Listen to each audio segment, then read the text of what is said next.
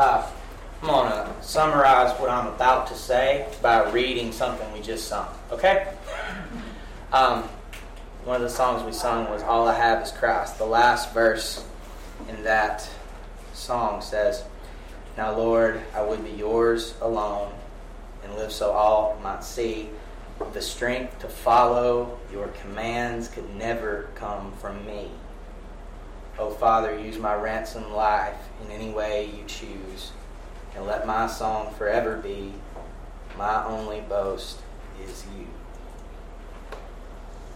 I could just say that's the end because that's going to summarize everything that I have to say, but I'm not going to do that. So, um, if you would, please turn in your Bibles to Jeremiah chapter 31. And we're going to be looking at verses 31 through 34. um, if uh, some of what we're going to be talking about this morning is familiar to you, uh, good. Uh, this is not the first time I've preached this text here. Um, and perhaps we're in a better position for me to preach this text now than we were the last time I preached it. And that's because if you've been attending or listening to the recordings after the fact, our Wednesday night discussion, we're on chapter 7 of the covenant, of God's covenant. And we've been really delving into what's known as covenant theology and particularly what's known as 1689 federalism, which is a particular understanding of covenant theology. And I will go ahead and just tell you the one that I take, one that I think is most consistent with our confession, and more importantly, more consistent with Scripture. Um, so this morning, though, that's a really broad topic, and we're going to talk about all of that. But our specific focus is going to be the new covenant in Christ's blood. Now, before we read the passage for exposition, I'd like to give a brief introduction to the book of Jeremiah, just so I can make sure that you have the proper context for the passage. the book of Jeremiah is a compilation of various works by Jeremiah, the son of Hilkiah, an Israelite priest who prophesied during the period leading to and culminating in the Babylonian captivity of the Jews. Something we're very familiar with because we've been in the minor prophets for ever. um, much of what we've heard in the minor prophets, it actually came to fruition in Jeremiah's life. And we see that in his book. Uh, the main themes of the book are the prediction and the fruition of judgment upon the kingdom of Judah for breaking its covenant with God, and the promise of restoration and salvation. It is in the latter context where God, through the prophet, announces his new covenant to come. And with that, let's look at our passage. So, Jeremiah chapter 31, verses 31 through 34.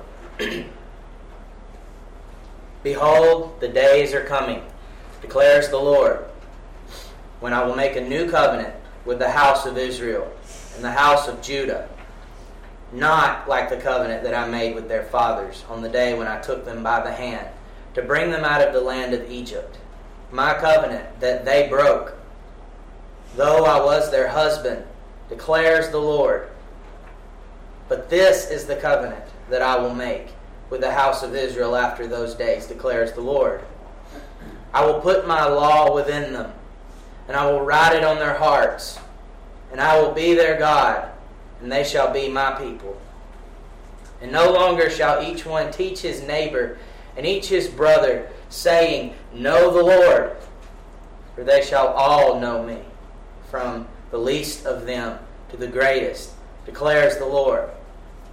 For I will forgive their iniquity, and I will remember their sin no more.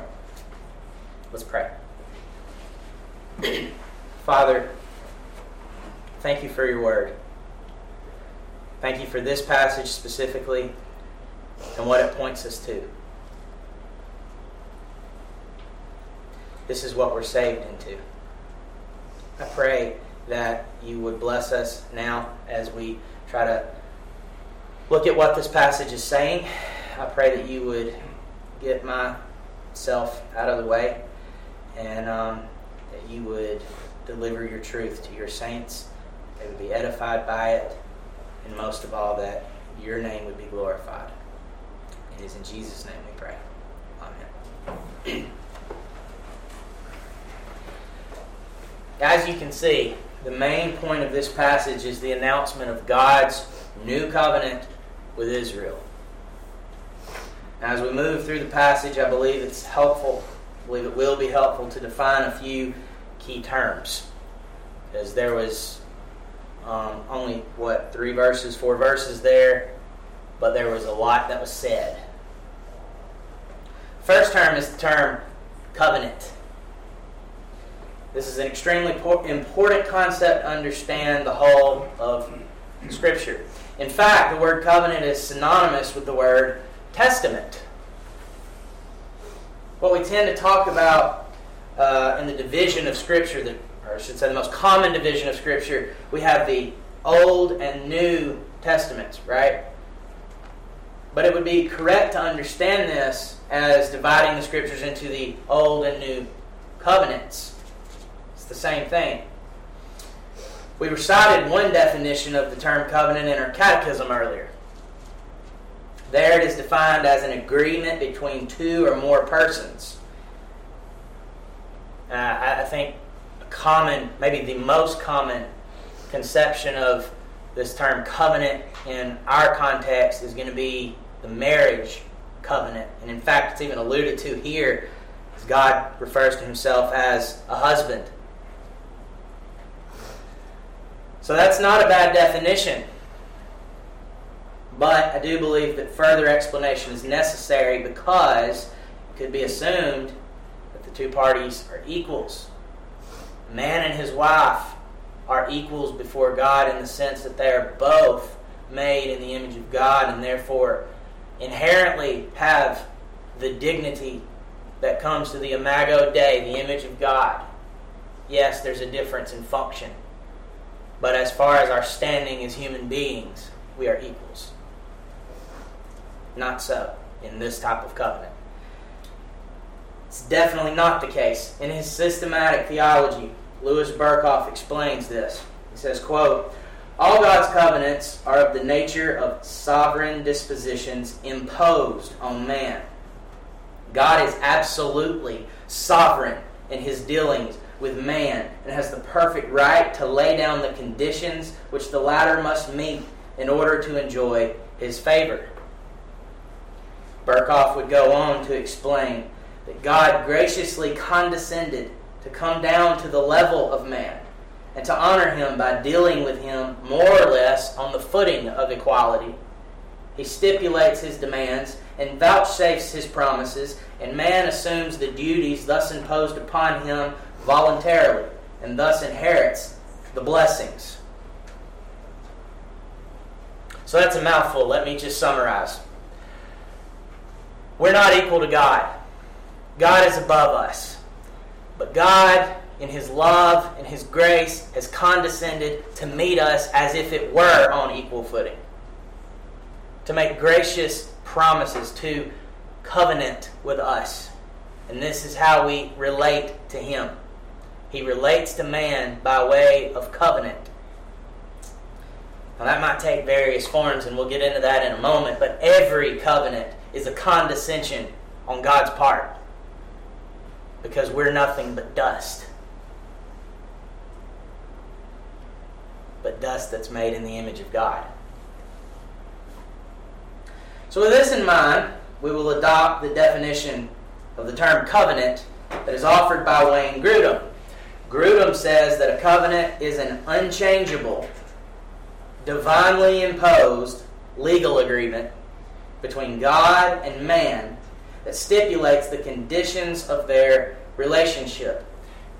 I'm going to repeat that for the note takers because that was also a mouthful, but every part of it was important. Okay, a covenant is an unchangeable. Covenants don't change. Once they're covenanted, once they're made, they're unchangeable in God's economy. Divinely imposed. Again, we're not equal to God. God imposes his covenantal arrangements on man. Okay, God sets the terms, as it were. Legal agreement. There is a law to a covenant. Okay? This is not, uh, put it this way, a light oath to take. I promise I won't do it again. That's what I hear often from my oldest child. I, if you'll give me another chance, I promise I won't do it again. And I know it's he might mean it, but it's not true. He, he will do it again. God doesn't do that way. God enters into one of these agreements, it is legally binding on him and us.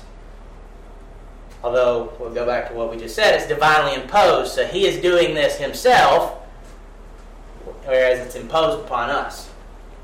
And it is divinely imposed legal agreement between God and man that stipulates the conditions of their relationship. Okay? Again, God determines how we relate to Him. We don't determine how God relates to us. He's the one condescending to come down to us. All right. Hopefully, the note takers got that down. If not, get with me after church. there are uh, various covenants in Scripture, um, but the main ones that we recognize are these. And we're going over these in more detail on Wednesday, so I'm not going to go into detail today, but I'm just going to try to give you the general thrust of these. The first one is the covenant of creation wherein Adam was constituted the federal or the covenant head for all of his posterity. So, according to the flesh, we are born into Adam's covenant as Adam's children. Okay? He was charged with keeping the law of creation, which is the moral law as summarized in the Ten Commandments, and the special ordinance that he would not eat of the tree of the knowledge of good and evil. So there was the law of creation, which is still in force today, and there was a special ordinance along with that in that covenant. Should he have kept the covenant, he would have attained eternal life for himself and his posterity. He would have earned salvation by works had he done that but we know he didn't. Adam sinned, and thereby he brought the curses of the covenant upon himself and his posterity. This is why man is now born a sinner and into a world of sin and suffering and death. Our covenant head, Adam, failed. We're not off the hook, we did too. Then there's the Noahic covenant, in which God renews the cultural mandate to be fruitful and multiply and take dominion over the earth.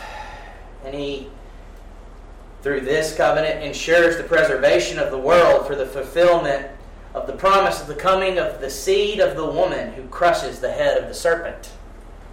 After Adam sinned, almost immediately, God made a gracious promise of salvation through a seed to come.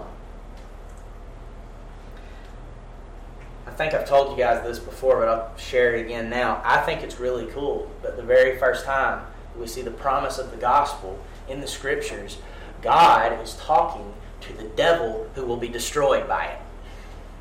That promise was made in a conversation where God was putting curses upon the serpent. I think that's pretty awesome. then there's the covenant with Abraham, in which God promised, again, a seed. And he also promised the land of Canaan. And We have belabored this point in our lessons on Wednesday that there are two covenants present in Abraham. There's the promise of the covenant of grace that would come through the promised seed, and there was the physical covenant of circumcision. I'm not going to get too much further into that right now, and I will encourage you to go listen to the recordings on sermon audio if you want to, because we did. Um, but for now, the covenant with Abraham was followed by the Mosaic covenant, or the Sinaitic covenant, however you want to define it, um, which gave the nation of Israel a legal code. And then this was followed by the Davidic covenant, which promised that, again, a descendant, a seed of David, would rule over the covenant people forever. We saw where that promise was repeated by the prophet Ezekiel in our Old Testament reading this morning.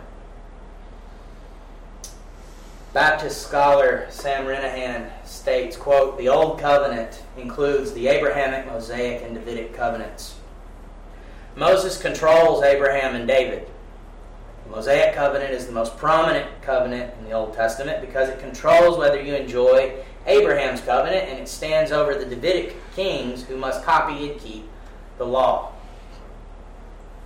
So often in Scripture we will see the Old Covenant specifically refers to the Mosaic Covenant. Other times I think you roll them in together, depending on the context. This new covenant, announced by Jeremiah, is presented in contrast to the old. It is expressly said to be not like the covenant which I made with their fathers. In this passage, the Old Covenant is, like I said, specifically identified as the Mosaic Covenant, as this was the one that was made with their fathers in the day that I took them by the hand to bring them out of the land of Egypt. It is plain to see the reason a new covenant was needed, especially given the context in which Jeremiah was writing. Simply stated, Israel broke the old covenant and received its curses. In fact, the existence of a new covenant necessitates a defect in the old. Scripture says, for if that first covenant had been faultless, there would have been no occasion sought for a second. If salvation could have come through the old covenant, there wouldn't be a need for a new covenant. One of the major defects of the old covenant was that it could be and it was broken by Israel. The Old Testament is in large order the history of God's faithfulness to his unfaithful covenant people. From the first generation with whom the Old Covenant was made to the generation that crucified our Lord. It can be seen time and again that God was faithful to his committed legal agreement and Israel was not. Thus, the Old Covenant and those unfaithful to it were to be finally cast off. And I'll direct you to Galatians 4, verses 21 through 31. That's just been our primary text for Wednesday in our discussion. Um, you can see that language actually comes from that passage. I'm not going to read it right now, but Galatians 4 21 through 31 if you want to go read it later. Since this was one of the major defects of the Old Covenant, which was corrected in the New, is necessarily the case that the New Covenant is not breakable. Otherwise, the two covenants would be the same, but the text expressly states that the new covenant is not like the old. If this were not enough, the text goes on to state that all of them will know me, for I will forgive their iniquity and their sin I will remember no more. Here we see that it is inherent to the new covenant that all its members know the Lord. And when you read the uh, that particular aspect of the relationship, knowing the Lord. Think of it in terms of this. Scripture earlier says Adam knew his wife and she conceived. The idea is that of an intimate knowledge. It's not just, well, I, you know, I read it in a textbook or read it in the Bible and I know these things intellectually. No, this is a relationship. This is, I know the Lord. I belong to the Lord. He is my God. I love the Lord. That's the kind of knowing we're talking about here. Um, not only that, though, all members of the new covenant are forgiven with their sins, past, present, and future, no more remembered against them. The next key term, which must be defined, is what is meant in the passage by God's law. Now, Lord willing, I, unless I'm providentially hindered, which could happen, I don't know, but unless I'm providentially hindered, it's my intention to kind of talk about the proper use of God's law in more detail next week. But for now, the, the reference here is to the moral law as summed up in the Ten Commandments, and then further summed up in the two greatest commandments by Christ. In Matthew 22, 37 through 39, we read that Jesus said, You shall love the Lord your God with all your heart, with all your soul, and with all your mind. This is the great and first commandment. This is also a, sum- a summation of the first table of the Ten Commandments. First four of the ten are specifically our relation to God, our duty to God. And a second is like it you shall love your neighbor as yourself. The second table of the law, commandments 5 through 10, specifically deal with how we are to relate, our duty of how we are to relate to fellow image bearers of God. So, question Why was the old covenant broken? I think we clearly see that it was broken. Why was the Old Covenant broken? It was because its law was written on external tablets of stone instead of the internal tablets of human hearts. In other words, the Old Covenant told men what they ought to do, but it did not empower them to actually do it.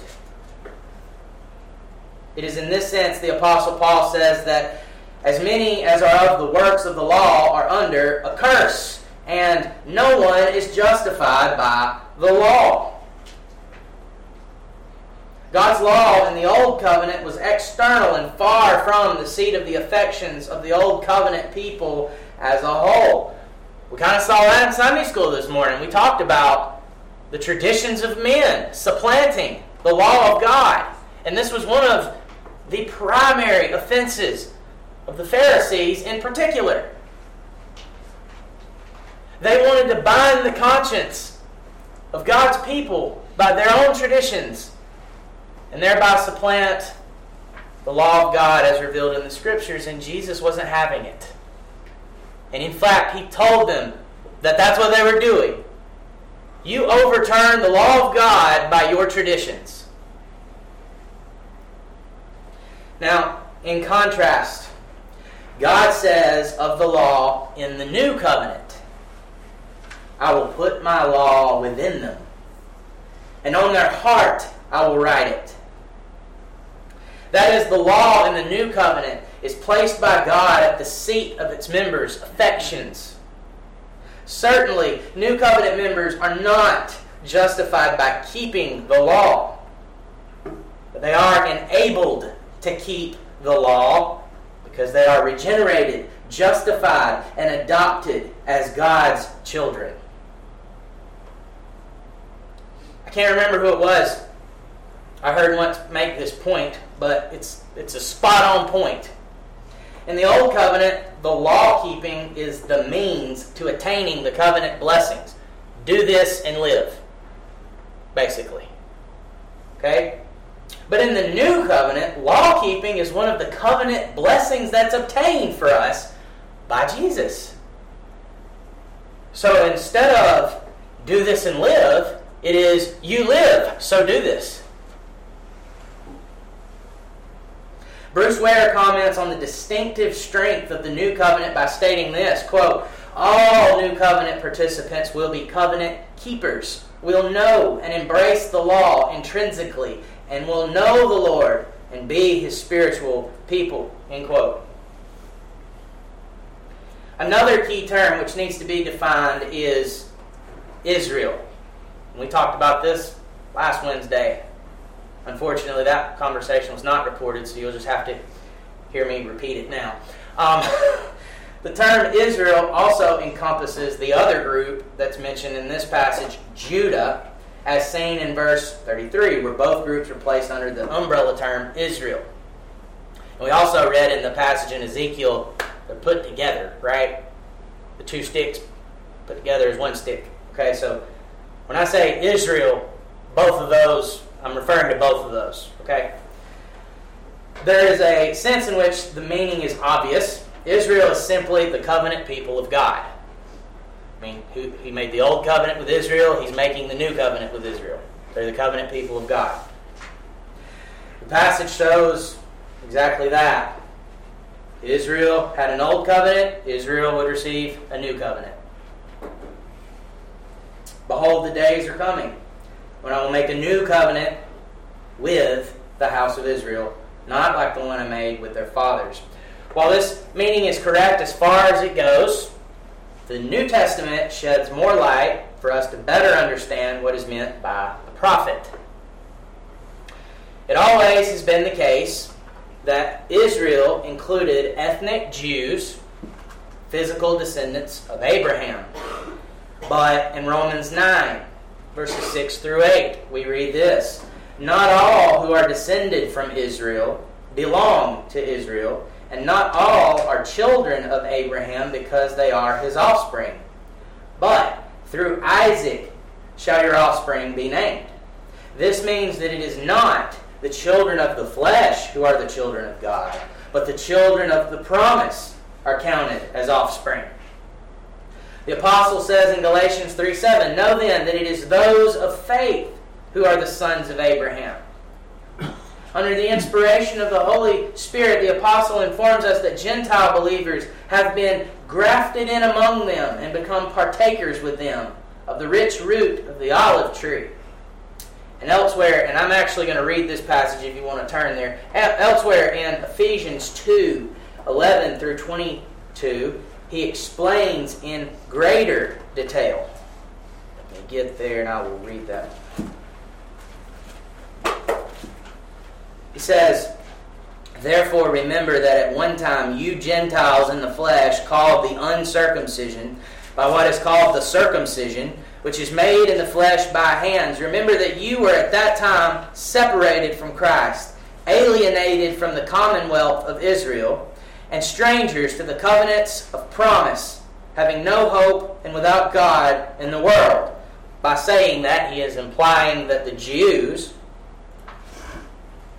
implicitly were not separated from Christ. They were they are the commonwealth of Israel, so obviously they're not separated from that, and that the covenants of promise were given to them. But now, in Christ Jesus, you, who once were far off, have been brought near by the blood of Christ. For he himself is our peace, who has made us both one, and has broken down in his flesh the dividing wall of hostility. Okay, the passage we read in Ezekiel is talking about something in particular, but let's take um, the visual picture and now apply it here. Jew, Gentile, sticks come together. Okay? One people. He's, he has uh, made us both one and has broken down in his flesh the dividing wall of hostility by abolishing the law of commandments expressed in ordinances that he might create in himself one new man in place of the two, so making peace, and might reconcile us both to God in one body through the cross, thereby killing the hostility.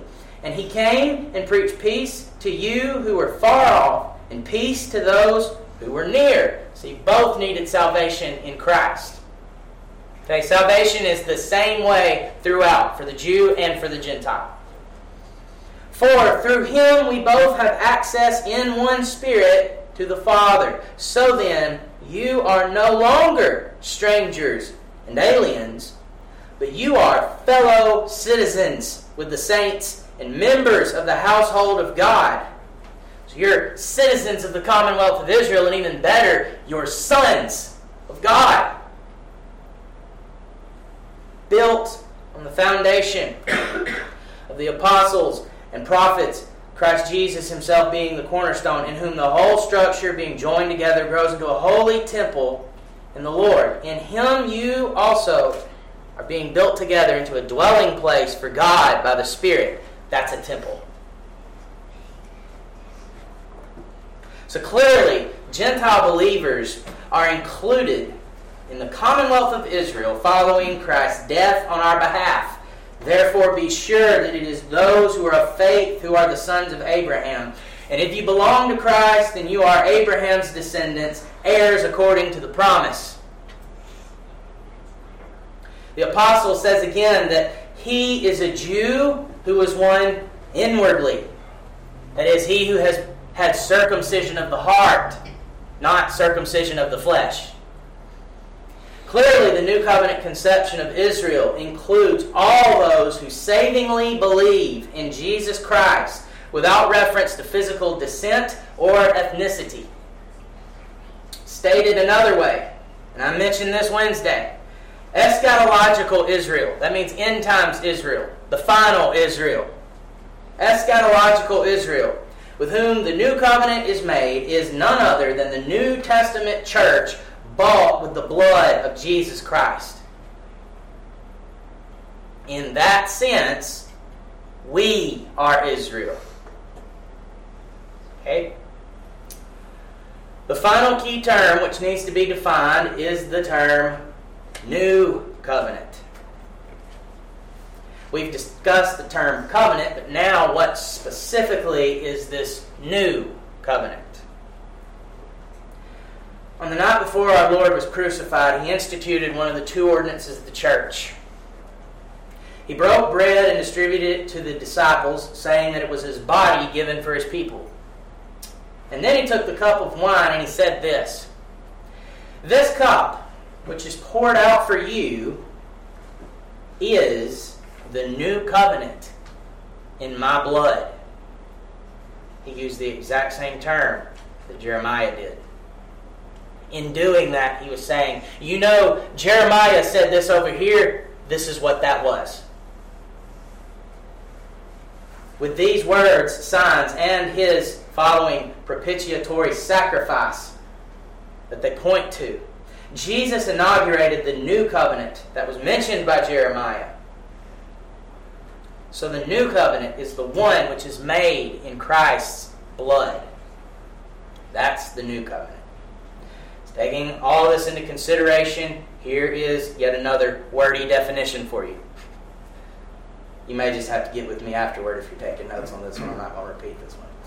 Uh, the new covenant is the unbreakable covenant which God has established with eschatological Israel whereby he guarantees first the reception of better promises by guaranteeing their redemption through the putting forward of the perfect, once for all sacrifice for the forgiveness of their sins by the perfect mediator, Jesus Christ. And second, he guarantees their sanctification and glorification by writing his law upon their hearts. I told you that was a mouthful. But if I leave any of that out, it's inadequate. So that's why it had to be a mouthful.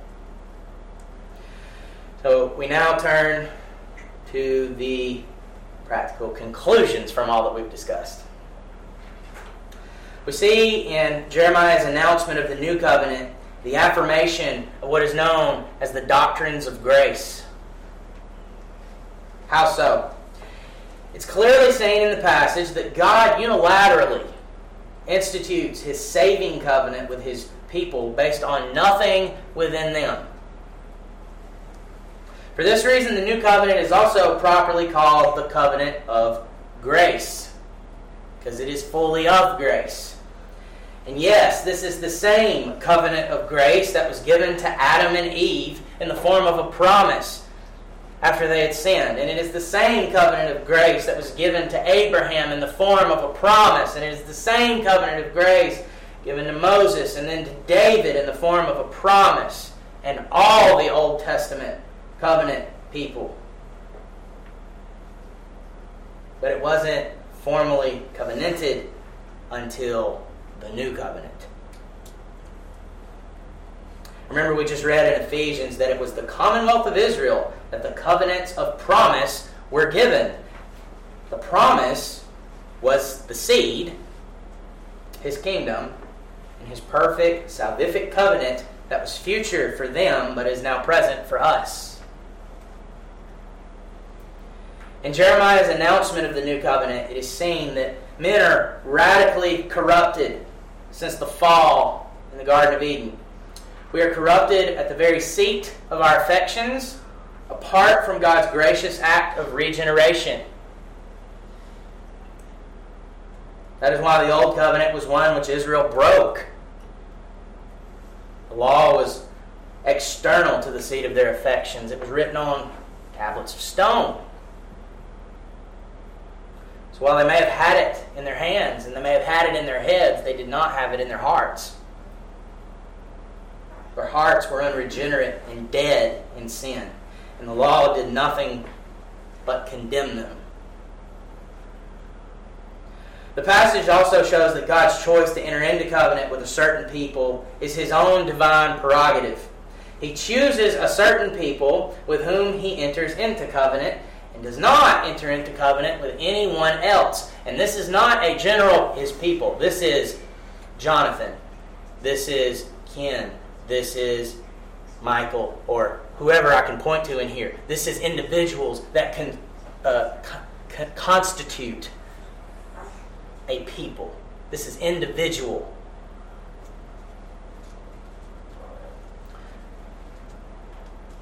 These individuals corporately form eschatological Israel. He does this according to the purpose of his will, to the praise of his glorious grace, and nothing within the covenant people themselves. After all, I mean, consider, many of the new covenant people are the exact same people who broke the former covenant. Think about that first Pentecost after Christ had ascended. The 3,000 that it says were saved that day. Those were Jews. Those were Old Covenant people. Many of those were the very people that crucified Jesus.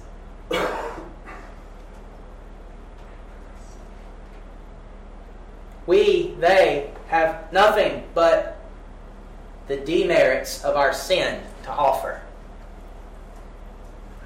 And all of us rightly can be said to be breakers of the covenant of creation. Even if we didn't break the old covenant, we have broken Adam's covenant.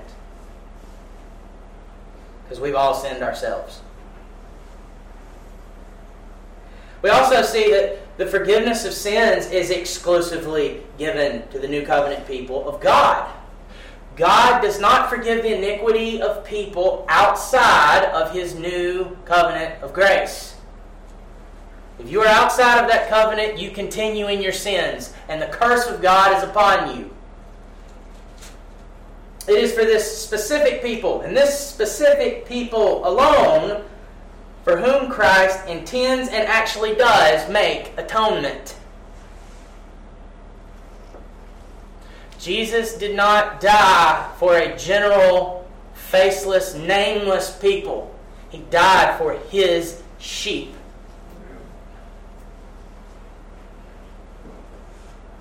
All those with whom God chooses to enter into covenant are certainly brought into covenant with him. There are no members of eschatological Israel who ultimately refuse to enter into the covenant. This does not mean that they are dragged into the covenant against their wills, kicking and screaming, as the caricature often goes. Rather, it means they experience the new birth by the Holy Spirit. God puts His law into their hearts, causing them to be willing to believe. It is our joy to believe and obey when we've experienced the new birth and we have been brought into the covenant people of God, the sheepfold of God. As the prophet Ezekiel states Moreover, I will give you a new heart and put a new spirit within you, and I will remove the heart of stone from your flesh and give you a heart of flesh. And I will put my spirit within you and cause you. God is the one causing here, and cause you to walk in my statutes and be careful to obey my rules. Finally, it is clearly saying that God preserves all his covenant, his new covenant people to the end. He certainly elects and justifies and sanctifies and finally glorifies them all. He says, They will not teach again, each man his neighbor and each man his brother, saying, Know the Lord. For they will all know me, from the least of them to the greatest of them. I like that. Your status isn't important as far as whether you're great or small. Your status is important as to whether you know the Lord. And how is it that all the covenant people know him? Well, the next part of that verse says, I will forgive their iniquity and their sin I will remember no more. The sin that separates us from God is eliminated. God's new covenant people are an eternally forgiven people because God has put forward a once for all sacrifice to atone for our sin. He made him who knew no sin to be sin on our behalf so that we might become the righteousness of God in him. This is why we hold to the idea that once you're saved, you're always saved. God preserves his covenant people to the end.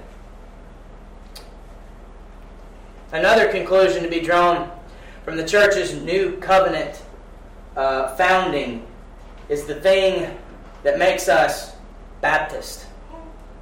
Namely, that only professing believers are to be baptized. Now, you might be looking at me going, What? That doesn't say anything about baptism. Stay with me for a second. Based on this passage, we must deny the biblical validity of infant or, if you prefer, household baptism.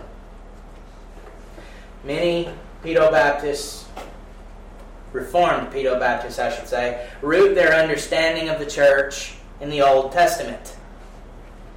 Again, Berkhof, who held to this view, presents this understanding when he says, quote, Up to the time of Abraham, there was no formal establishment of the covenant of grace. The establishment of the covenant with Abraham marked the beginning of the institutional church. End quote. And he continues, this covenant, that is the Abrahamic covenant, is still in force and is essentially identical with the new covenant of the present dispensation. Now, one of the things that I have repeated over and over again on Wednesdays if you get the Abrahamic covenant wrong, you get the rest of it wrong. Right here's why. Because what I just quoted from Berkhof, and man, I'm very much a Berkhof guy, okay? I like Louis Berkhof's writings. I often refer to Louis Berkhof's writings, but I think Louis Berkhof got this wrong. Very, very, very wrong. The Abrahamic covenant was made with Abraham and his offspring. Yes. In Genesis 17:10, God says to Abraham, "This is my covenant which you shall keep between me and you and your offspring after you. Every male among you shall be circumcised." So the argument being pushed by Berkhof and most of our Presbyterian brothers and sisters, and they are brothers and sisters this is an in house disagreement. Um, but the argument goes that since the children of believers received this uh, covenant sign of faith in the Abrahamic covenant, that'd be circumcision, and the Abrahamic covenant is essentially identical to the new covenant. Therefore, the children of believers should receive the covenant sign of faith in the new covenant, that is, baptism. See the logic? It is a logical argument. Problem is not a biblical argument. The sign is received in respect to the faith and covenant standing of the child's parents, just as Abraham's offspring would have been circumcised on the basis of his faith.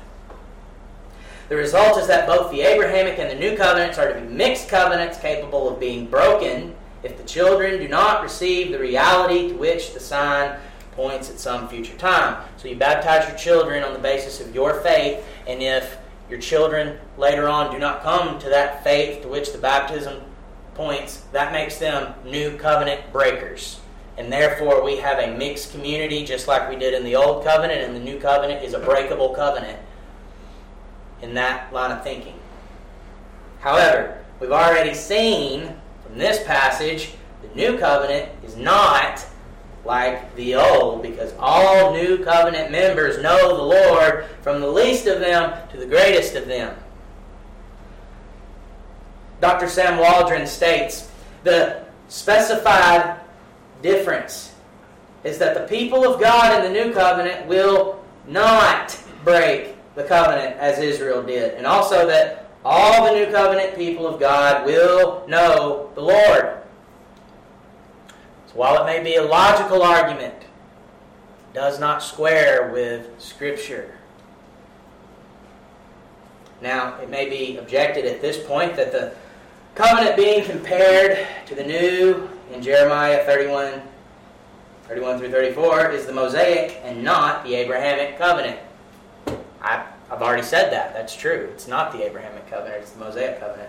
However, this objection is easily dispensed by considering that the same weakness being pointed out in the Mosaic covenant is also true of the Abrahamic covenant of circumcision.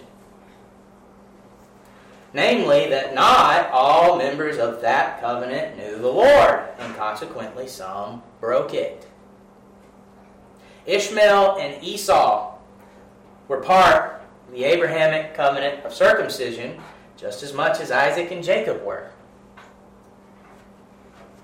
Since all members of the new covenant are believers who know the Lord, it stands to reason that then only believers, as the exclusive participants in the covenant, should receive the signs of the covenant, and in this case, that being baptism. Add to this that there are no explicit commands or examples of anyone but professing believers being baptized in the New Testament. Now, we do see a false professor being baptized. But there is no recognition in that passage that he was rightly a member of the covenant. In fact, what Scripture says is they went out from us because they were not of us. They may have been physically present, but they were not in Christ's covenant. Similarly, the Abrahamic covenant, like the old covenant, is fulfilled in the new covenant. Abraham's covenant pointed forward. So if we want to say that it is still binding, I would say, yeah, in the sense that it is fulfilled in Christ. And Christ's covenant is eternally binding and standing. This is clearly seen in Galatians 3. Now, I'm not going to I know I've already held you for a while. I'm not going to flip over there and read the entire chapter, but I definitely encourage you to do so and just see how uh, Abraham and Christ and their respective covenants relate. That passage is very, very clear to me, even though some some brothers try to use that passage to argue their point as well. But um, I'll just invite you and encourage you to read it. But the context of that passage is that Paul is arguing against the claims of the Judaizers that believers must receive the sign of the covenant of circumcision to enter the new covenant and receive its blessings. So they're covenant mixing. Um, there it is stated that the promises were spoken to Abraham and to his seed. It does not say, and to seeds as, in, as referring to many, but rather to one, and to your seed, that is Christ.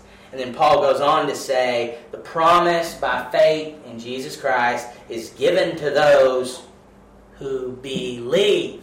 The promise is given to those who believe.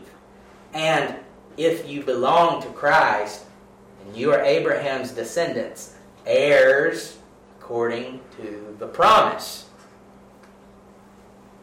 In other words, the heirs of the promises spoken to Abraham are Christ and all those joined to Christ by faith, implying that those who are not of faith are not the sons of Abraham in this sense, nor heirs of promises.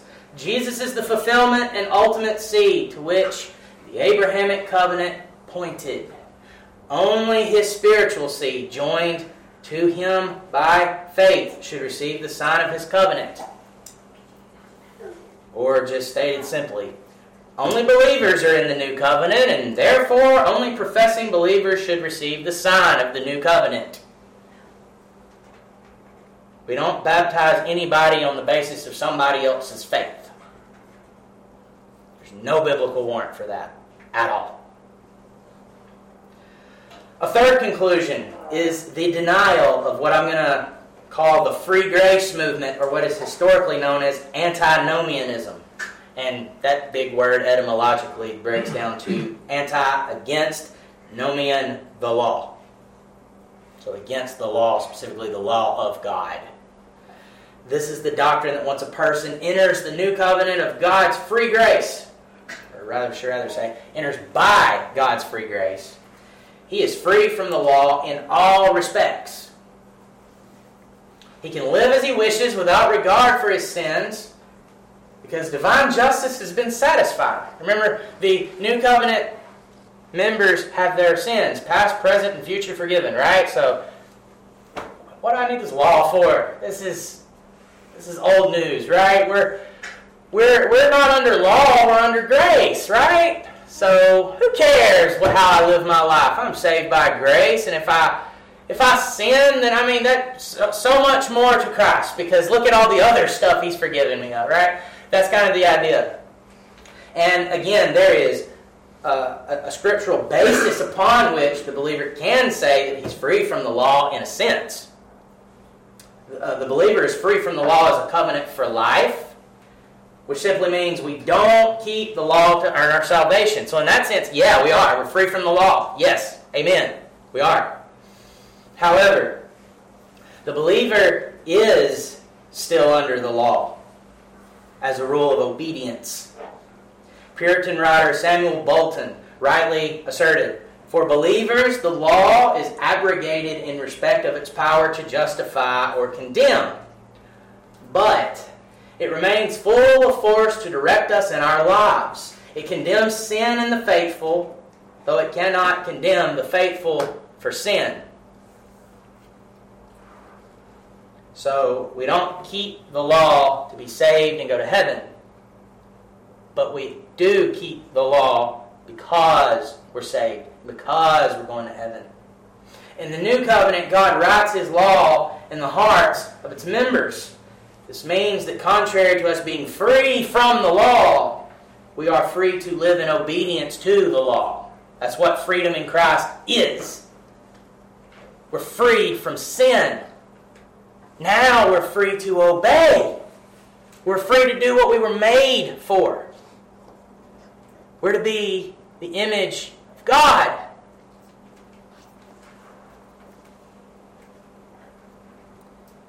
In fact, this is one of the primary differences between the Old and New Covenants. We've already mentioned this, but in the Old, man must keep the law as the condition for the reception of the covenant blessings, primarily the land of Israel or Palestine, whatever you want to call it. And the New Covenant of grace, the ability to keep the law is one of the blessings that's received by grace. We are His workmanship, created in Christ Jesus for good works. How do we know what good works are? They're in God's law. The keeping of God's law. That's what good works we were created in Christ Jesus for.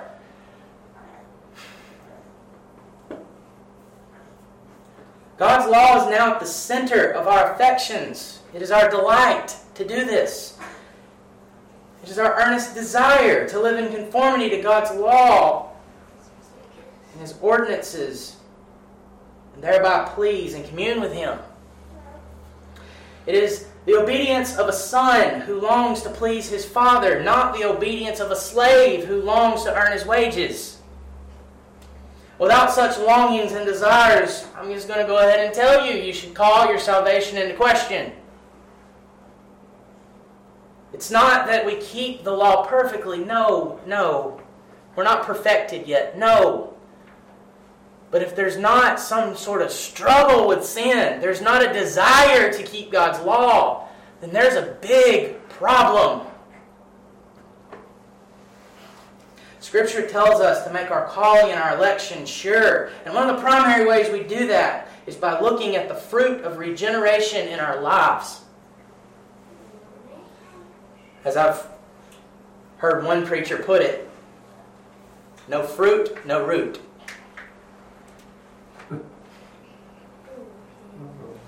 The Apostle Paul addresses the question in this way Do we then overthrow the law through faith? By no means. On the contrary, we uphold the law. That was on the tail end of a, uh, of a discussion which he was saying we are justified by faith alone, in Christ alone, not by works of the law. And at the tail end of that, he anticipates the very first objection. Are you an antinomian there, Paul? Is the law of no effect now? Oh, God forbid. No, it's not what we're saying. This is how the law is established. Because apart from it, you can't keep it. You don't love it. Not really. No, because you're just doing it to prove yourself. No, by this faith, by this salvation, you are free to do this for the right reason. Because you love God. And if you love God, you therefore love God's law.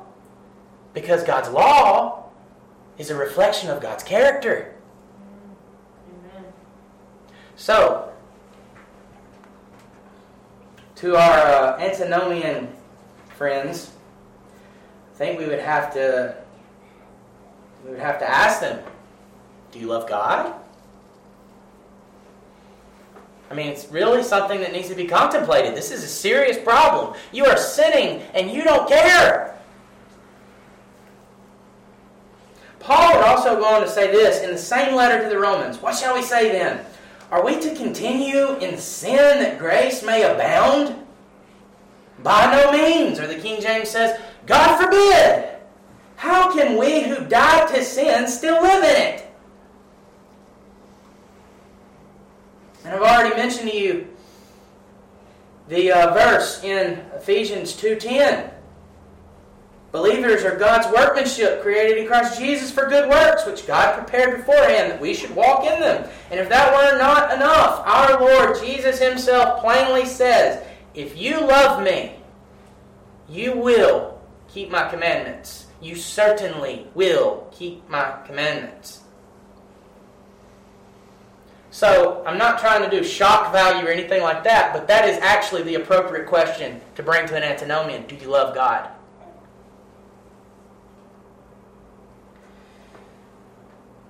One, uh, uh, one objection uh, which is offered by our Pedo Baptist and our dispensational brethren alike, interestingly enough, because that's about as opposite as it gets, right? but they offer this same objection for different reasons. Uh, and it's this that the new covenant that's announced by Jeremiah is still future even now or at least its consummation is still future.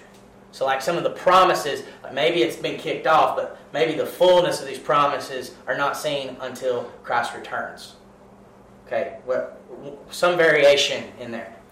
Uh, dispensationalists advance this idea to maintain their ecclesiology, which holds that the church and Israel are two distinctive peoples of God, and the two should never touch, ever. The claim here is that the new covenant in Jeremiah is made with Israel, not the church, and therefore it must still be future because, you know, obviously that nation state on the other side of the world is not a Christian nation. but we've already seen that this radical separation of Israel and the church is not grounded in Scripture. I read to you Ephesians 2. He broke down the wall of separation and he made the two one. The Gentiles, or I should say believing Gentiles, are now citizens of the Commonwealth of Israel and fellow partakers in its blessings. Now, some Pedo Baptists advance the same theory because the contrary view destroys their own ecclesiology, which says Israel and the church are exactly the same one for one match. So, the dispensationalists, we have radical discontinuity. Our Pedo Baptist, our Reformed Pedo Baptist brethren, we have radical continuity. And again, we've already seen this, but this would mean the church is a mixed group of believers and unbelievers, just like Old Testament Israel was. This enables them to admit the children of believers to what they call the external administration of the covenant of grace through baptism on the basis of their parents' faith. So they make this distinction between the external administration and the internal administration.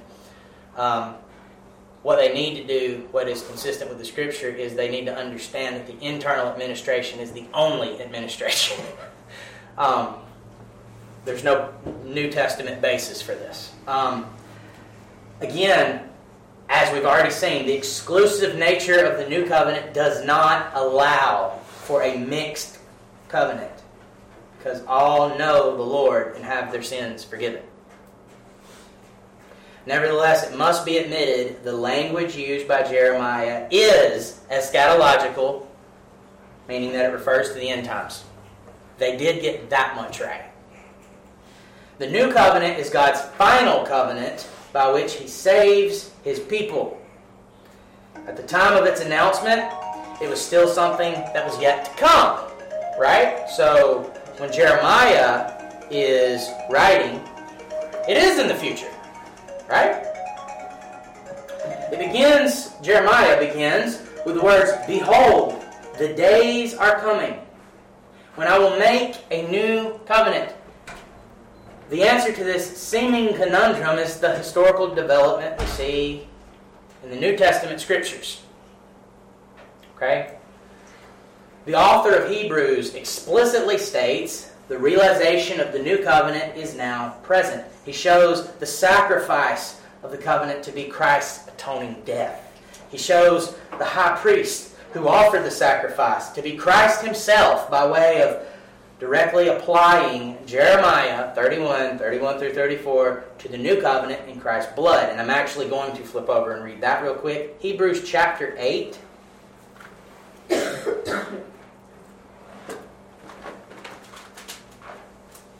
Picking up in verse 6 and then just reading through the end of the chapter. says, But as it is, Christ has obtained a ministry that is as much more excellent than the old, as the covenant he mediates is better, it, since it is enacted on better promises. For if that first covenant had been faultless, there would have been no occasion to look for a second. For he finds fault with them when he says, Behold, the days are coming, declares the Lord, when I will establish a new covenant with the house of Israel and with the house of Judah, not like the covenant that I made with their fathers on the day when I took them by the hand to bring them out of the land of Egypt. For they did not continue in my covenant, so I showed no concern for them, declares the Lord. For this is the covenant that I will make with the house of Israel after those days, declares the Lord. I will put my laws into their minds and write them on their hearts, and I will be their God, and they shall be my people.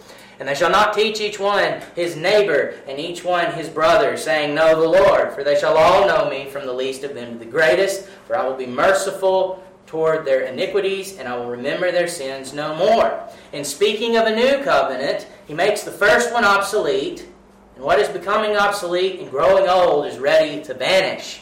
So he directly, the author of Hebrews, directly applies this passage and says, No, this is the new covenant in Christ's blood. He explicitly says it there. So there's no question about this. We have the New Testament interpretation of this Old Testament passage. We have infallible interpretation of this passage. So we don't have to wonder, it's right there.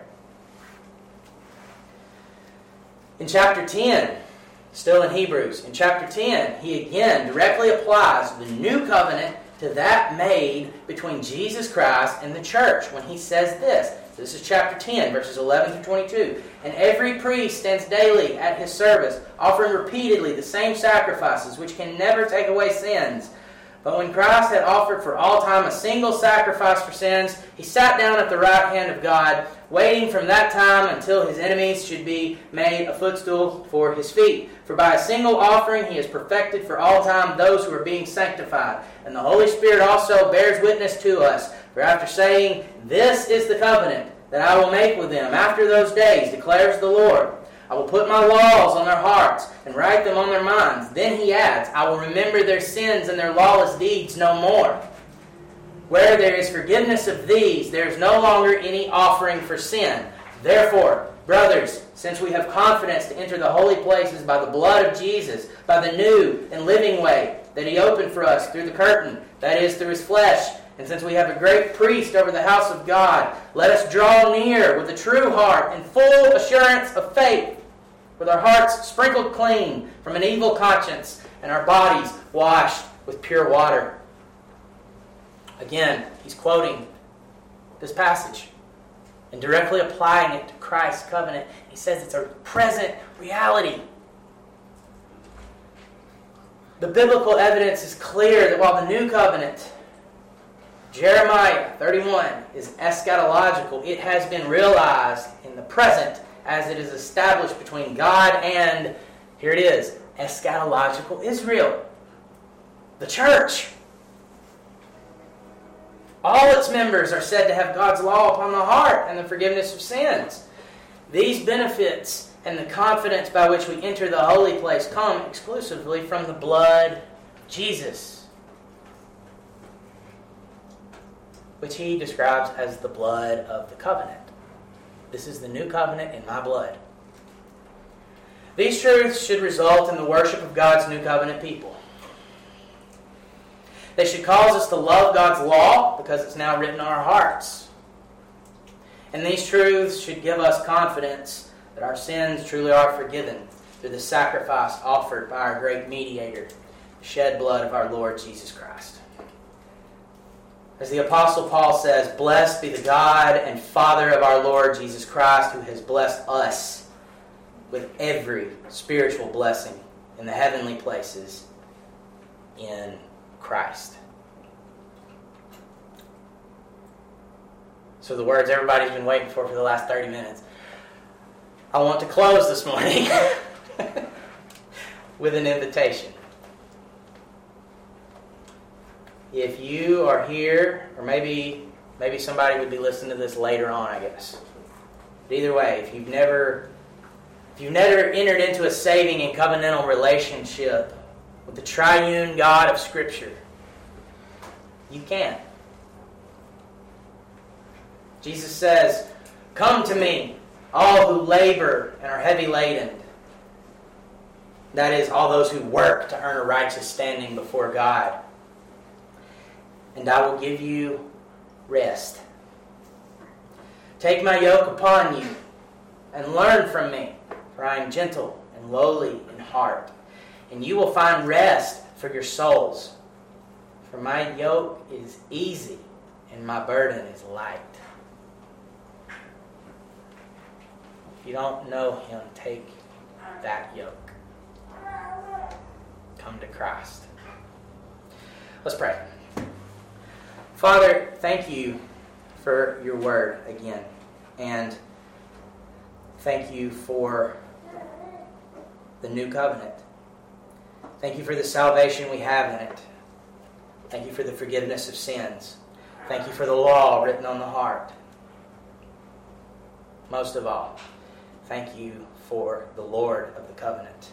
Thank you for our great mediator, our prophet, priest, and our king our Savior. Thank you that by your covenant, by our covenant head, you have brought us from being your enemies, your enemies to be destroyed and trampled underfoot, to now being in the status of sons and daughters of the living God and fellow heirs with Jesus Christ. Thank you. I pray that you would help us to obediently carry this good news, this best news, to a lost world that needs it. I pray in Jesus' name. Amen.